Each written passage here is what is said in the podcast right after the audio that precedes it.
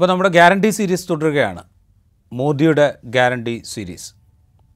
അദ്ദേഹം തൃശ്ശൂരിൽ തേക്കിൻകാട് മൈതാനിയിലെ പ്രസംഗത്തിൽ മോദിയുടെ ഗ്യാരണ്ടി എന്ന് പറഞ്ഞ നാലോ അഞ്ചോ ഗ്യാരണ്ടികളെക്കുറിച്ച് നമ്മൾ ഇന്നലെ സംസാരിച്ചു.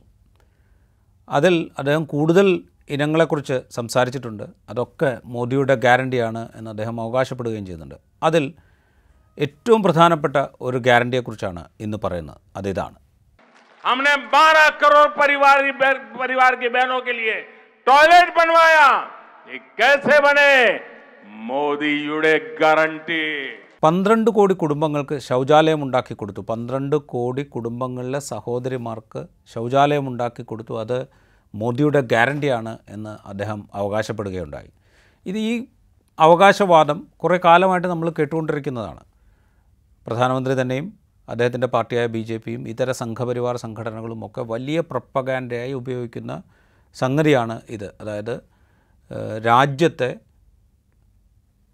വെളിയിടങ്ങളിൽ മലമൂത്ര വിസർജനം ചെയ്യുന്ന ആളുകൾ ഇല്ലാതാക്കി എന്നുള്ളത്. അത് പൂർണമായും ഇല്ലാതാക്കി എന്നുള്ള അവകാശവാദമാണ് അദ്ദേഹം ഉന്നയിക്കുന്നത്. അതാണ് ഉന്നയിച്ചുകൊണ്ടിരുന്നത്.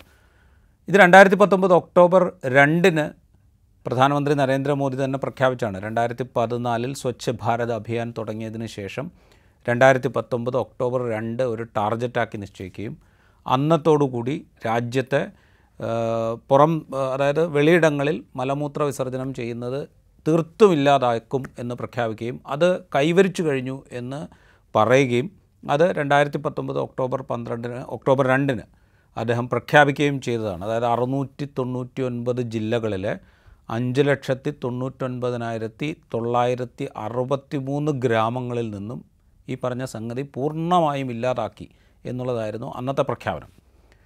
ഇത് രണ്ടായിരത്തി പത്തൊമ്പത് ഒക്ടോബർ രണ്ടിലെ പ്രഖ്യാപനം. ആ പ്രഖ്യാപനത്തിന്റെ ഗ്യാരണ്ടി ഇപ്പോൾ ഇല്ല കേട്ടോ. അങ്ങനെയാണെങ്കിൽ അദ്ദേഹം തേക്കിൻകാട് പ്രസംഗിക്കേണ്ടത് ഇത് പൂർണമായും ഇല്ലാതാക്കി അതാണ് മോദിയുടെ ഗ്യാരണ്ടി എന്നായിരുന്നല്ലോ.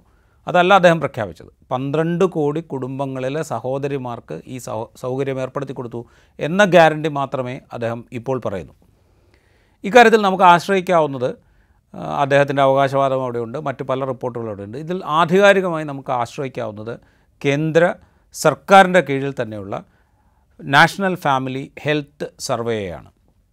നാഷണൽ ഫാമിലി ഹെൽത്ത് സർവേയുടെ നാലാമത് എഡിഷൻ രണ്ടായിരത്തി പതിനഞ്ച് പതിനാറിലാണ് ഈ നാലാമത് എഡീഷന്റെ റിപ്പോർട്ട് പുറത്തു വരുന്നത് അന്ന് റിപ്പോർട്ട് ചെയ്ത പ്രകാരം രാജ്യത്ത് ടോയ്ലറ്റ് സൗകര്യമില്ലാത്ത കുടുംബങ്ങളുടെ കണക്ക് മുപ്പത്തിയെട്ട് ദശാംശം എട്ട് എട്ടായിരുന്നു. അതായത് രാജ്യത്തെ മൊത്തം കുടുംബങ്ങൾ എടുത്തു കഴിഞ്ഞാൽ മുപ്പത്തിയെട്ട് ദശാംശം എട്ട് എട്ട് ശതമാനം കുടുംബങ്ങൾക്ക് ടോയ്ലറ്റ് സൗകര്യം ഇല്ലാതിരുന്നു.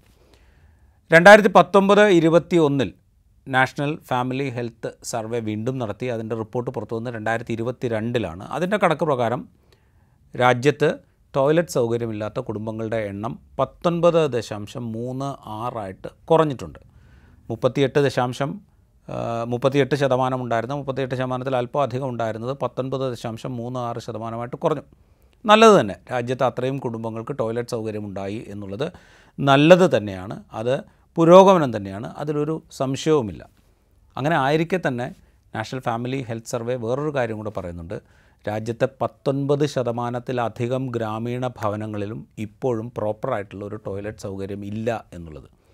രണ്ടായിരത്തി പത്തൊൻപത് ഒക്ടോബർ രണ്ടിന് സമ്പൂർണമായിട്ടും വെളിയുടെ മാലിൻ മലമൂത്ര വിസർജനം ഇല്ലാതായി എന്ന് നരേന്ദ്രമോദി പ്രഖ്യാപിച്ചതിന് ശേഷം രണ്ടായിരത്തി ഇരുപത്തിരണ്ടിൽ നാഷണൽ ഫാമിലി ഹെൽത്ത് സർവേ പറയുന്നത് പത്തൊൻപത് ശതമാനം കുടുംബങ്ങളിലും ഇത്തരം സൗകര്യം ഇല്ല എന്നാണ്. അപ്പോൾ എന്താണ് ഈ ഗ്യാരണ്ടി മോദിയുടെ ഗ്യാരണ്ടി എന്താണ് എന്ന് നമുക്കൊന്ന് പരിശോധിക്കാം. ഇത് മോദിയുടെ തന്നെ ഗ്യാരണ്ടി ആണോ ഈ സ്കീം എന്നുള്ളതും നമ്മളൊന്ന് പരിശോധിക്കേണ്ടതുണ്ട്. ഇപ്പോൾ ഈ സ്വച്ഛ് ഭാരത് അഭിയാൻ എന്നുള്ള മോദിയുടെ ഗ്യാരണ്ടിയുടെ വസ്തുതകളെക്കുറിച്ച് നമ്മൾ പരിശോധിക്കുമ്പോൾ അതിന്റെ പൂർവരൂപത്തെക്കുറിച്ച് നമ്മൾ പരിശോധിക്കേണ്ടി വരും. ഏത് കാലത്താണ് ഈ പദ്ധതി തുടങ്ങുന്നത്?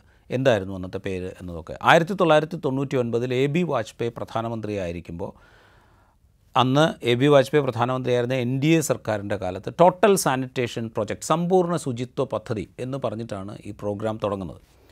അന്ന് ഈ പ്രോഗ്രാം തുടങ്ങുമ്പോൾ ടോയ്ലറ്റ് നിർമ്മാണം മാത്രമായിരുന്നില്ല ഈ പദ്ധതിയുടെ കീഴിലുണ്ടായിരുന്നത്. ടോയ്ലറ്റ് നിർമ്മാണം ഒരു മുഖ്യ ലക്ഷ്യമായിരുന്നു. അതിനോടൊപ്പം ശുദ്ധമായ വെള്ളം കുടിവെള്ളം ഗ്രാമങ്ങളിലും നഗരങ്ങളിലും ഒക്കെ ലഭ്യമാക്കുക. അതടക്കമുള്ള സമ്പൂർണ ശുചിത്വ പദ്ധതിയായിട്ടാണ് അന്നത് ആവിഷ്കരിച്ചത്. അതിനുശേഷം ഇതിന്റെ പേര് നിർമ്മൽ ഭാരത് അഭിയാൻ എന്നാക്കി മാറ്റി. അത് യു പി എ സർക്കാരിന്റെ കാലത്താണ്.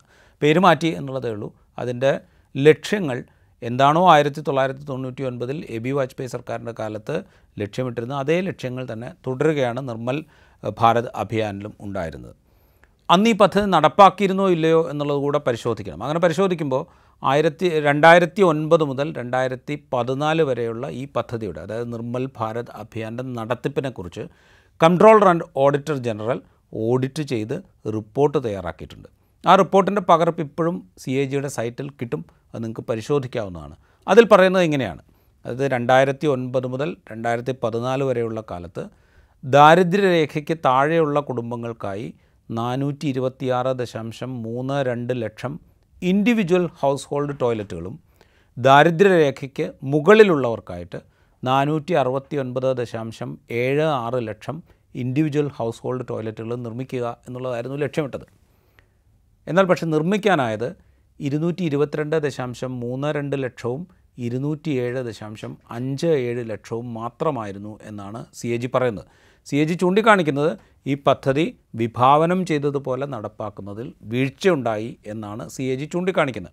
എങ്കിലും ഏതാണ്ട് നാല് കോടിയിലേറെ ടോയ്ലറ്റുകൾ രണ്ടായിരത്തി ഒൻപത് മുതൽ രണ്ടായിരത്തി പതിനാല് വരെയുള്ള കാലത്ത് നിർമ്മിച്ചിട്ടുണ്ട് എന്ന് സി എ ജിയുടെ ഓഡിറ്റ് റിപ്പോർട്ടിൽ വ്യക്തമാക്കുന്നുണ്ട്.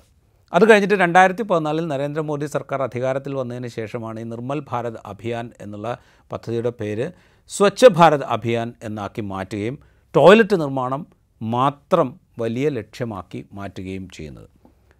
ഈ നാല് കോടി അതായത് രണ്ടായിരത്തി ഒൻപത് മുതൽ രണ്ടായിരത്തി പതിനാല് വരെയുള്ള കാലത്ത് നിർമ്മിച്ച നാല് കോടി കൂടി ചേർത്തിട്ടാണോ ഇപ്പോൾ മോദിയുടെ ഗ്യാരണ്ടി എന്ന് പറയുന്ന പന്ത്രണ്ട് കോടി എന്നത് നമുക്കിപ്പോൾ തിട്ടമില്ല നമുക്കറിയില്ല.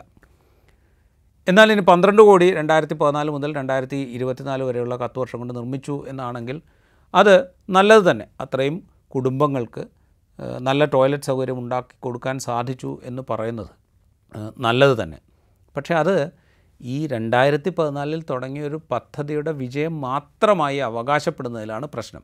ആയിരത്തി തൊള്ളായിരത്തി തൊണ്ണൂറ്റി ഒൻപത് മുതൽ ആരംഭിക്കുകയും പിന്നീട് വന്ന യു പി എ സർക്കാർ പേര് മാറ്റി കുറേ കൂടെ വേഗത്തിൽ നടപ്പാക്കാൻ ശ്രമിക്കുകയും രണ്ടായിരത്തി ഒൻപത് മുതൽ രണ്ടായിരത്തി പതിനാല് വരെയുള്ള കാലത്ത് സി എ ജിയുടെ റിപ്പോർട്ട് പ്രകാരം തന്നെ നാല് കോടിയിലേറെ ടോയ്ലറ്റുകൾ നിർമ്മിക്കുകയും ചെയ്തൊരു പദ്ധതിയാണ് പിന്നീട് പേര് മാറ്റി സ്വച്ഛ ഭാരത് അഭിയാൻ എന്നാക്കി മാറ്റിയത്.